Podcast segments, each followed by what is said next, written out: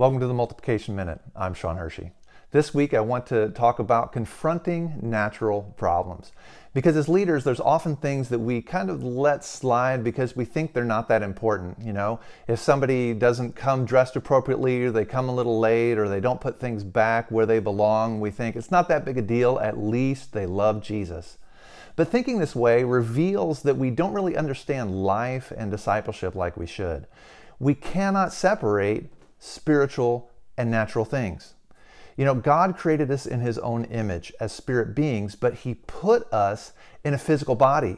So everything we do, the spiritual and the natural, is integrated. In Proverbs chapter four, verse twenty-three, it says, "Guard your heart, for from it flow the issues of life." So what we do on the outside is an expression of what we have on the inside. You know, it's like a musician. If there's a wrong note played, we don't say the guitar played a wrong note. We say the musician played a wrong note.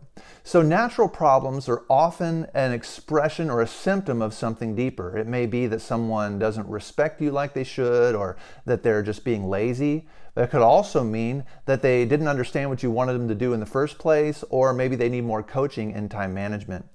Either way, confronting natural problems provides us with an opportunity for growth, both for your team members and for you as a leader. Confronting things in love provides an opportunity for all of us to grow spiritually. So ask yourself this week, what are some things that I've been slow to confront or been letting slip? And then ask yourself, how can I start a conversation this week to help all of us rise to the level of our standards and values? For more application and scripture, check out the show notes at m x men dot org and make sure to subscribe so you get the new episode each week. And we'd be thrilled if you'd share this with two of your friends. May God bless you as you multiply the kingdom wherever you are.